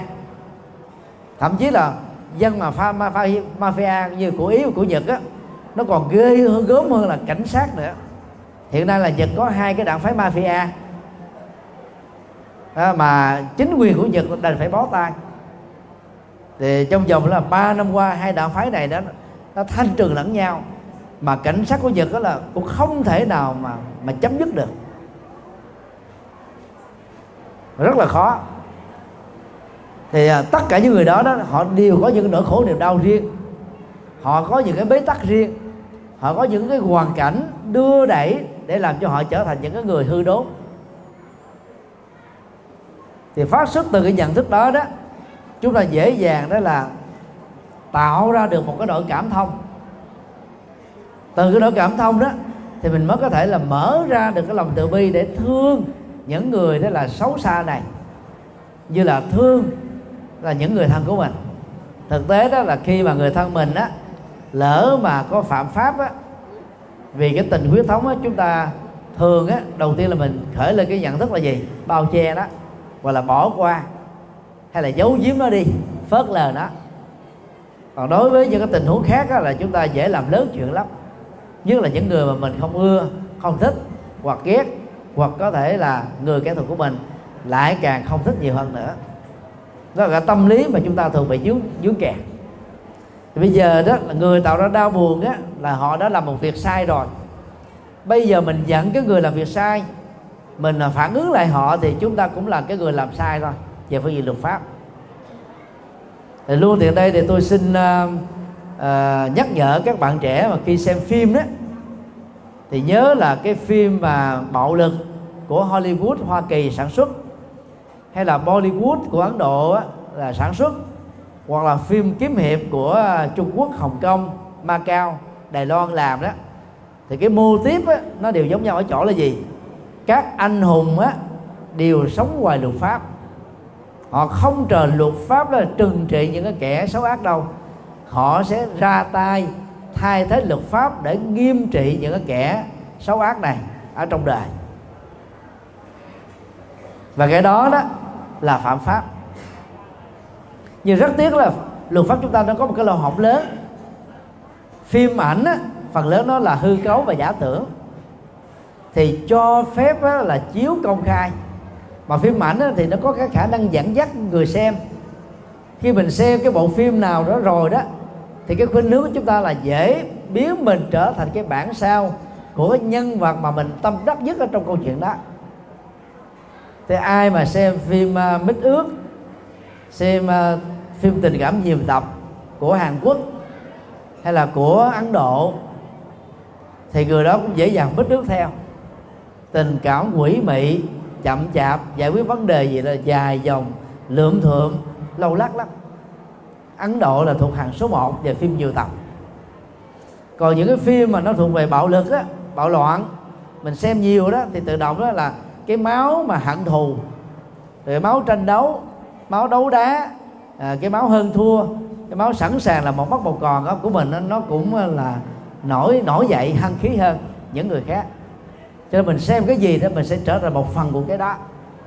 Do đó đó là cố gắng đừng cho là con cháu của mình xem những bộ phim là kiếm hiệp hay là võ võ thuật của mỹ hay là phim hình sự của mỹ và của ấn độ. Nếu như không có chọn lọc trước thì cái tính giáo dục của bộ phim á, là nó mất đi. Và ngược lại đó, thì con cháu chúng ta dễ bắt chước những cái mẫu người anh hùng trong các bộ phim. Và ra ngoài thấy những cái điều mà bất công không như ý đó, bắt đầu ờ, ra tay. Thậm chí có thể giết chết đương sự xấu ác. Thì tự động là mình phải ngồi ở tù rụt xương, thậm chí là chung thân. Đó là lỗ hổng của phim. Và tương tự là làm cha mẹ à, các quý phật tử đừng nên mua các cái trò chơi à, như là xe tăng à, vũ khí súng ống dao gậy. Và cũng không nên cho con cháu trẻ thân của mình đó, chơi ipad smartphone à, các loại điện thoại di động hay là internet nói chung. Mà trong đó nó có những cái loại game điện tử á, toàn là những loại súng ống giết người. Thì các cái hạt giống này nó nó, nó được gieo rất vào trong tâm khảm của các cháu từ nhỏ thì các cháu sẽ sống với nó ở trong cái tâm trí. À, tập bóp cò bắn súng giết người quen rồi. Thì khi mà có một cái vũ khí đó ở trước mặt là các cháu dễ dàng trở thành là cái nhân vật mà mình đã xem ở trong phim.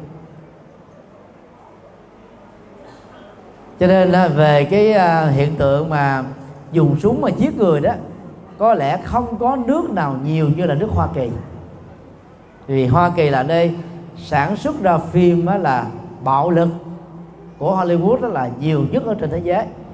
Và cái mức độ bạo lực của, của phim hành động Mỹ á, không có nước nào có thể hơn được. Cho nên người Mỹ ta xem cái phim này nhiều quá luật pháp bên bể nó lại cho tự do mua súng. Thậm chí người biểu tình được quyền cầm súng đi xuống đường vẫn được xem là hợp pháp. Do đó là chỉ cần có một cái ly rượu uh, mất sự kiểm soát cảm xúc người cầm súng có thể giết người bất cứ lúc nào. Cho nên tính cách vô thường chết chóc ở mỹ nó nó cao hơn những quốc gia khác là thế. Do đó đó, để mà diệt cái hận thù, thì à, chúng ta phải nuôi dưỡng lòng từ bi. Bằng cách đó là bảo vệ hòa bình, tôn trọng sự sống, rồi à, thương yêu loài vật, giữ gìn môi trường sinh thái, và làm nhiều việc cao thượng khác như là giúp đời cứu người, chăm sóc, vân vân thì à, hạt giống này đã được tăng trưởng trong à, cái kho tàng tâm thức của chúng ta. Nó làm cho chúng ta trở thành là những người rất là cao quý. Để mới có thể vượt qua được cái cơn hận thù. Nhờ đó mình mới có thể buông xả được hỷ xả được, bỏ qua được, lượng thứ được những kẻ xấu trong quá khứ đó, hoặc cố tình, hoặc vô ý, đã từng là làm cho mình bị khổ đau. Chứ mà không đó là, gọi là ghim cái nỗi khổ niềm đau trong lòng rồi trả, trả thù đó làm cho mình khổ dữ lắm. Còn phim của trung quốc á võ lâm á đó là cha mẹ mình bị một kẻ thù nào giết hay là thầy dạy võ của mình người thân huynh đệ của mình ở trong võ môn đó mà bị một kẻ thù nào giết thì người đó đó phải ra tay nghĩa hiệp để giết lại. Nếu không giết lại người đó không phải là anh hùng. Đó là số 7 là số dục. Là số người ta đi vào con đường phạm pháp rất là nguy hại nền giáo dục Việt Nam trong mấy chục năm qua đó đang bị một lỗ hổng lớn. Đó là chúng ta nhồi sọ quá nhiều về cái văn học và chiến tranh. Văn học chiến tranh yêu nước đó, rất là có lợi trong thời kỳ mà chúng ta bị đô hộ bị thực dân xâm lăng. Chúng ta cần những người yêu nước đứng dậy bỏ mạng quên mình vì cái độc lập của dân tộc. Nhưng trong thời hòa bình á, mà nếu tiếp tục á, truyền bá cái nền văn học đó là không có lệ đa khi đó môn đạo đức học á, trong nhà trường Việt Nam chúng ta đã bỏ mấy chục năm qua. Gần đây cái vài năm nữa trở lại đây mới bắt đầu đưa lại. Từ đó trong xã hội nó có những cái hiện tượng là suy thoái đạo đức rất là lớn. Giải quyết nhau nhiều khi chỉ có một cái tức khí bởi cái ánh mắt tầm nhìn bởi cái lời nói vô tình bởi cái sự hiểu lầm thôi. Thì giới trẻ Việt Nam nó đã thanh toán nhau bằng gì? Ờ, giao mát giết chóc kẻ thì chết là người đi đi tù thành phố Hồ Chí Minh á cứ 4 ngày là có một vụ giết người diễn ra. Đó là thống kê mới nhất của sở công an cách đây là 5 ngày. Thế như vậy chúng ta thấy là cái sự bất ổn đó nó nó là quá cao về vấn đề chết chóc. Nên đó là những hậu quả của những cái cái, cái giáo dục chiến tranh nó quá cao. Đất nước chúng ta là nạn nhân của chiến tranh nhưng mà đang khi đó khắp nơi đó chúng ta làm ở các tượng đài chiến tranh không? Chúng ta đâu đi xâm lăng người khác. Chúng ta là nạn nhân mà. Chúng ta phải xây dựng nhiều tượng đài hòa bình để nhắc nhở con em chúng ta là yêu chuộng hòa bình. Và cho thế giới thấy rằng là đất nước Việt Nam là yêu chuộng sự sống, hiếu hòa chứ không phải là hiếu chiến. Cái thời kỳ Việt Nam Cộng Hòa cũng là mấy chục ngàn tượng đài chiến tranh dựng lên từ quảng trị cho đến cà mau. Thời kỳ xã hội chủ nghĩa chúng ta cũng tiếp tục làm các tượng đài chiến tranh đang khi đó nhật bản á, là một trong ba đất nước giấy khởi ra cái cuộc đó là thế chiến thứ hai. Ở tại Hiroshima và Nagasaki đó họ dựng ra công viên hòa bình viện bảo tàng hòa bình. Vào chỗ đó tham quan rồi đó người ta có ác cảm với Mỹ và có thiện cảm với người Nhật. Đang khi Nhật á, đã làm cho hai triệu mấy người dân Việt Nam ở miền Bắc bị chết đói. Thì mình chẳng có một tượng đài hòa bình nào để tưởng nhớ họ do đó đó, là tạo ra những cái hình ảnh hòa bình. Những lời nói hòa bình, những hành động hòa bình đó, thì cuộc đời này nó sẽ được hạnh phúc hơn. Mà muốn có được hòa bình đó phải có lòng từ bi lớn, có hỷ xã lớn, có bao dung lớn, có vị tha lớn, có vô ngã lớn. Và đó chính là đạo lý của dân tộc Việt Nam, cũng chính là là triết lý của Phật giáo. Kính thưa các quý Phật tử những điều mà đừng vừa nêu đó là những điều mà chúng ta đã học trong rải rác các kinh điển từ Bali cho đến là kinh điển Đại thừa được dịch từ chữ Hán. Và các vị Phật tử cũng đã nằm lòng rồi. Ngày hôm nay chúng ta ôn lại bảy điều quan trọng đó để tự nhắc nhở mình và nhắc nhở người thân làm thế nào để mình sống với cái à, cái cái cái, cái thái độ là tin vào nhân quả rồi à, vượt qua những sự tuyệt vọng vẫy tay chào với thói quen khóc lóc khi nội khổ niềm đau tấn công. À, cũng đừng nên đó là trở nên đó là bảo thủ cố chấp với những cái sai lầm của người khác. Cũng không nên đó là bất mãn khi thời cơ nó chưa đến với mình. Hãy kiên nhẫn chờ đợi tạo thuận duyên để thành công. Rồi đừng bận tâm đến những cái chuyện thị phi vì chúng ta cần dành thời gian cho những điều cao quý hơn có giá trị hơn. Đừng nuối tiếc những gì nó đã bị mất mát vì nó không có thể tái xuất hiện lại. Hãy nó được gây tạo những cái mới để chúng ta sở hữu những cái có giá trị. Và phải hủy bỏ các hạng tù bằng lòng từ bi lớn. Thì đó là những ờ, nghệ thuật ứng xử từ ờ, triết lý Phật dạy. Mà bất kỳ ai làm được á, đều là mang lại cho mình á, những niềm hạnh phúc lớn. À, chân thành cảm ơn giáo hội Phật giáo Việt Nam à, của huyện à, Phong Điền. Và thầy trụ trì à, chùa Hội Thượng kính chúc các quý Phật tử tham dự khóa tu lần thứ nhất được an lành trong thánh pháp và hanh thông trong cuộc đời. Và đồng thời chúng tôi cũng tha thiết kêu gọi đó. Thì mỗi khi huyện tổ chức các khóa tu, thì các quý phật tử nên nỗ lực cũng giống như là cái ngày đầu tiên hôm nay. Phật giáo thì dạy chúng ta tinh tấn ba la mật tức là bền bỉ mà nỗ lực không dừng. Thì cố gắng là chẳng những á, là mình à, tiếp tục tham dự mà còn dẫn dắt những người thân của mình cùng đến. Thì ngày hôm nay tôi rất là vui khi có cả ba thế hệ các phật tử. Thế hệ à, những phật tử à, lão niên có cụ là u 80 này rồi thế hệ các phật tử trung niên từ 25 cho đến à, xin lỗi từ à, 35 cho đến là 60 rồi cũng có thế hệ phật tử thanh niên à, từ 18 cho đến 35 ngoài ra thì cũng có các cháu à, ấu nhi tức là các à, các cháu ấu thơ. Như vậy là gần như là bốn thế hệ cùng đến chùa để mà tu học.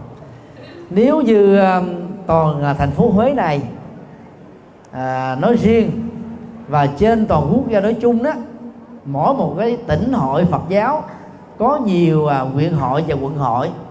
Mỗi một cái huyện hội và quận hội đó tối thiểu mỗi tháng là có một cái khóa tu tương tự như thế này đó. Thì tôi tin chắc rằng là Phật giáo sẽ trở thành là cái cái cái nguồn mạch tâm linh à, tồn tại và phục vụ cho tất cả mọi người dân sống được an vui hạnh phúc ở trong đời. Cho nên là các quý phật tử hãy cam kết à, đến tiếp tục tham dự những khóa tu trong tương lai bằng một tràng vỗ tay thật là lớn.